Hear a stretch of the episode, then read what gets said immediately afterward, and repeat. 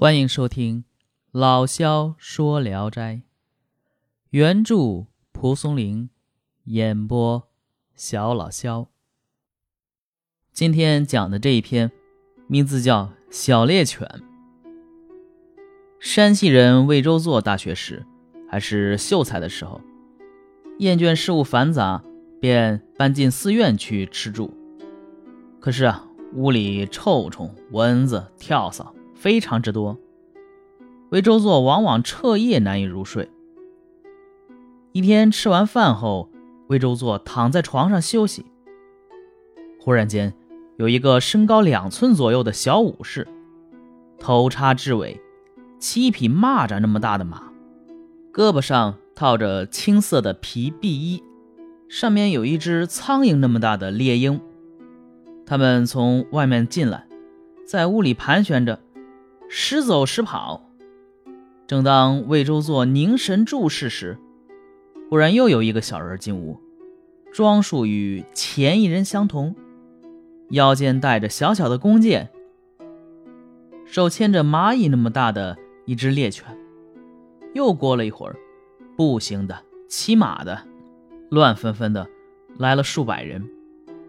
猎鹰也有数百只，猎犬也有数百条。只要蚊子、苍蝇一飞起来，小武士呢便放鹰腾空出击，扑杀一光。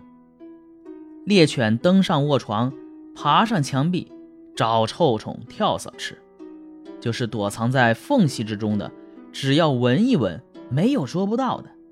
顷刻之间捉吃殆尽。魏周作假装睡着，却斜着眼偷看，只见猎鹰飞落在他的身上，猎犬在他身上窜来窜去。接着来了一个身穿黄衣、头戴平天冠，像是国王的人，登上另一张榻，把车系在席子上。随从的骑士都跳下马来，进献蚊子、苍蝇和臭虫跳蚤，纷纷在国王身边围满，也不知他们说了些什么。没多久呢，国王登上小车，卫士匆忙骑到马上，万马飞奔，乱如撒豆，烟尘飞腾，霎时不见。魏周作看得清清楚楚，心中深感惊异，也不知他们来自哪里。他穿上鞋子向外查看，既不见踪迹，又不闻声响。转身环顾四周，也是一无所见。只是啊，壁砖上落下一条小猎犬，他连忙把小猎犬捉住，而小猎犬呢，还挺驯服。魏周作把小猎犬放在盛砚台的匣子里，反复观赏。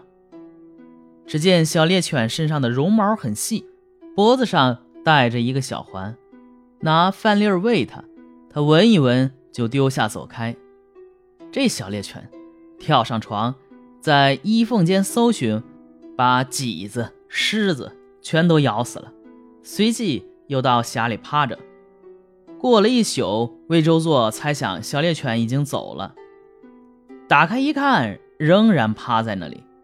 魏周作一躺下，他就跳上床席，见到虫子就咬死，蚊子、苍蝇都不敢落下来。有这个作用，那可太招人喜欢了。魏周作喜爱小猎犬，胜过珍贵的大碧玉。有一天呢，他在午睡，小猎犬无声地趴在他的身边。他醒来一翻身，把小猎犬压在腰下了。他觉得身下有东西，想到可能是小猎犬，急忙起身一看，这小猎犬啊，已经被他压扁死去了，扁的就像用纸剪的一样。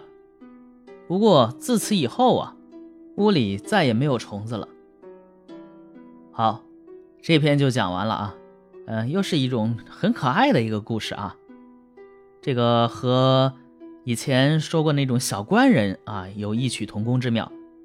这一篇反映的是人类在啊发明化学杀虫剂之前的对蚊蝇啊、跳蚤啊、虱子、麂子困扰所产生的幻想，也是颇具童话色彩。在描写和布局上啊，呃，刚刚说了啊，和小官人异曲同工。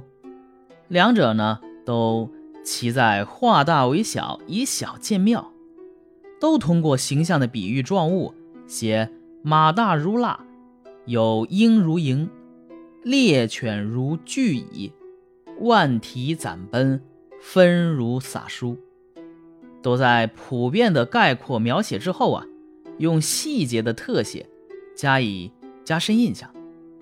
小官人是呃赠物，本篇呢则是说留下一个小猎犬，毛极细绒，项上有小环。啊，咱们又得说啊，王渔洋啊，另外一个在池北偶谈谈一期，这个谈一期可是出来的太多次数了啊，谈一期也记录了本篇，特意在篇末注明事件蒲秀才松龄聊斋志异，这能看出啊，他对此篇颇为欣赏。好，今天的故事就讲完了啊，我是小老肖，咱们下一篇接着聊。